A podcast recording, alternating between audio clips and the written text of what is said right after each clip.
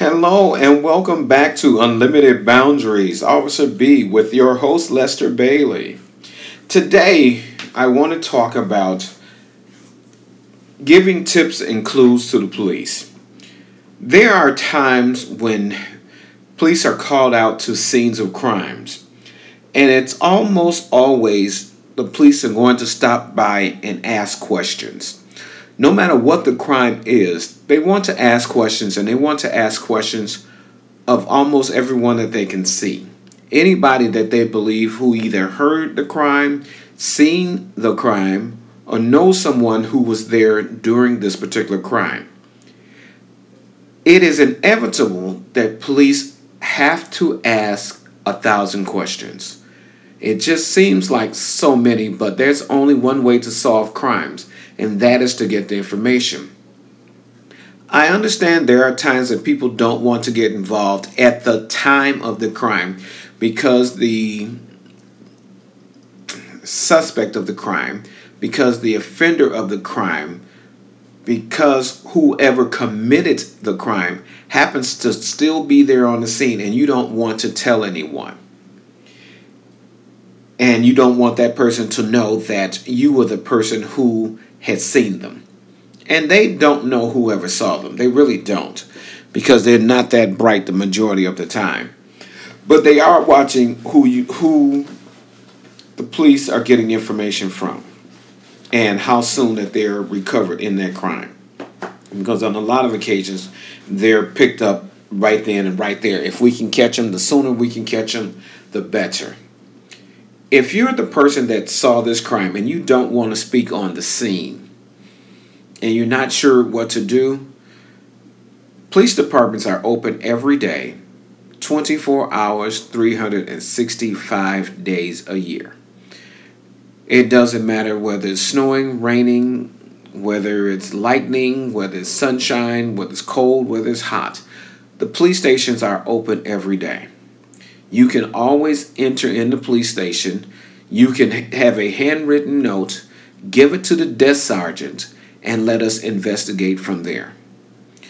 If you all have pictures, you've walked into your local CVS, Walgreens, or wherever you get your picture developed, you can give that to any police officer. Again, you can walk into a station and give it. Nobody knows who you are. You don't have to give your actual name it's not that important unless it's going to trial. And then we're looking for a different type of witness. You must find different ways to help the police, police officers out. Police officers need a lot of help. They are you just in a uniform. When you're at the scene of a crime, don't give false information. You can tell the police officer when he walks up to you, I'll bring it to the station tomorrow, the day after, the day after that, it doesn't matter. Just show up to the station, give the information, and go on about your business. If he pushes you, again, you can walk away and say, say what you said. I'll give it to you at a different point. Now, those of you all that have cameras, especially you have house cameras, criminals have a great tendency to commit burglars, burglaries, but you see them right after the crime has been committed. Your camera sees them. You again don't have to show this directly. When your camera of your house or of your neighborhood is being seen, no one can tell the actual address of which this camera can come from. They believe that they can, but they are not getting that much information. The district attorney will ask the questions and see what information so that way you can stop a crime spree of any types because there's so many people out there who have cameras.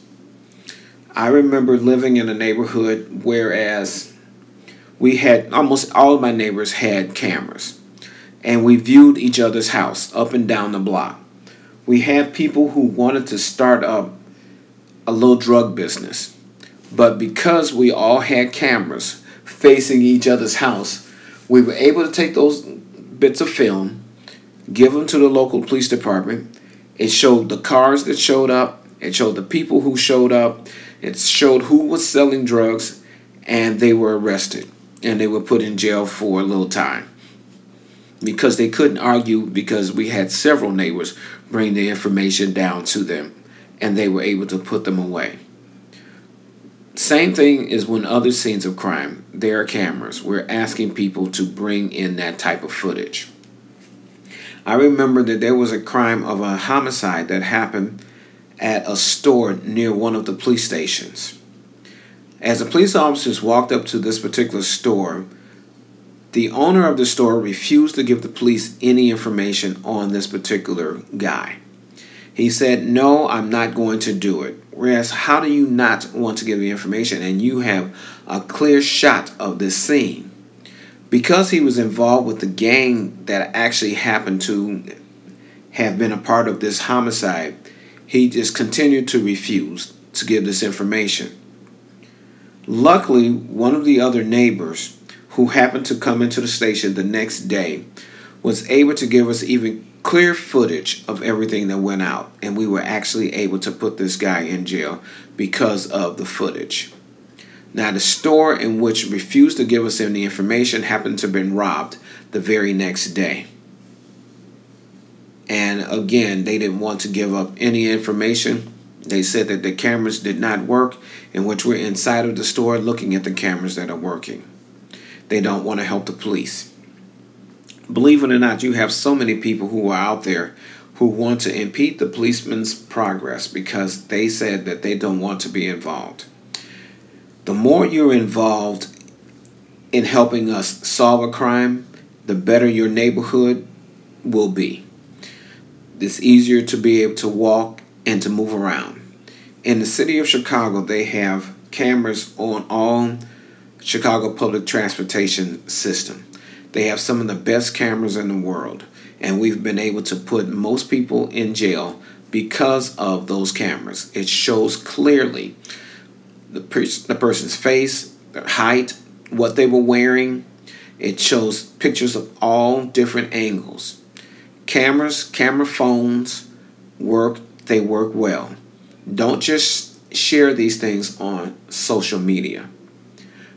If you can give them to the police, let us be able to solve these crimes. We're just asking as a public service. We understand everybody want, don't want to get involved, but there have been fights, there have been thefts, there have been kidnappings, there have been burglars, burglarizing. You have got pedophiles out here. You have all type of people committing all type of crimes, and the police are asking for your help. Don't stop. Don't be the person that sees it and turns around and turns away, hoping that the crime didn't see you. You don't want to be a result of that crime because you refuse to talk up. It only takes a moment, just a moment of your time, to give correct information, detailed information. You already know because it has hurt you in some type of way.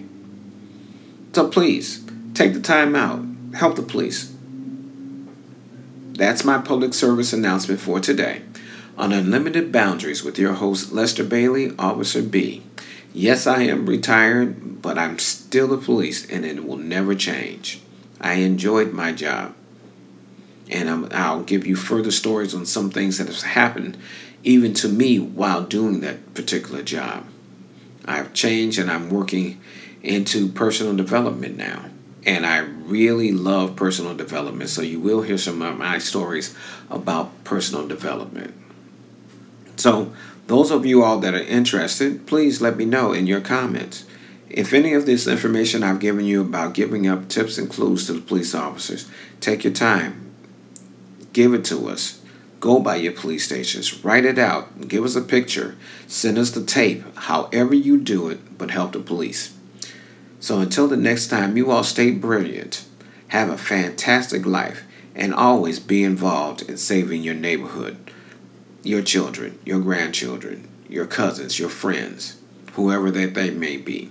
This is Officer B with Unlimited Boundaries, Lester Bailey, and I would love to see your comments. And please share if you think anybody else needs this information. You all take care and have a fantastic, fantastic life.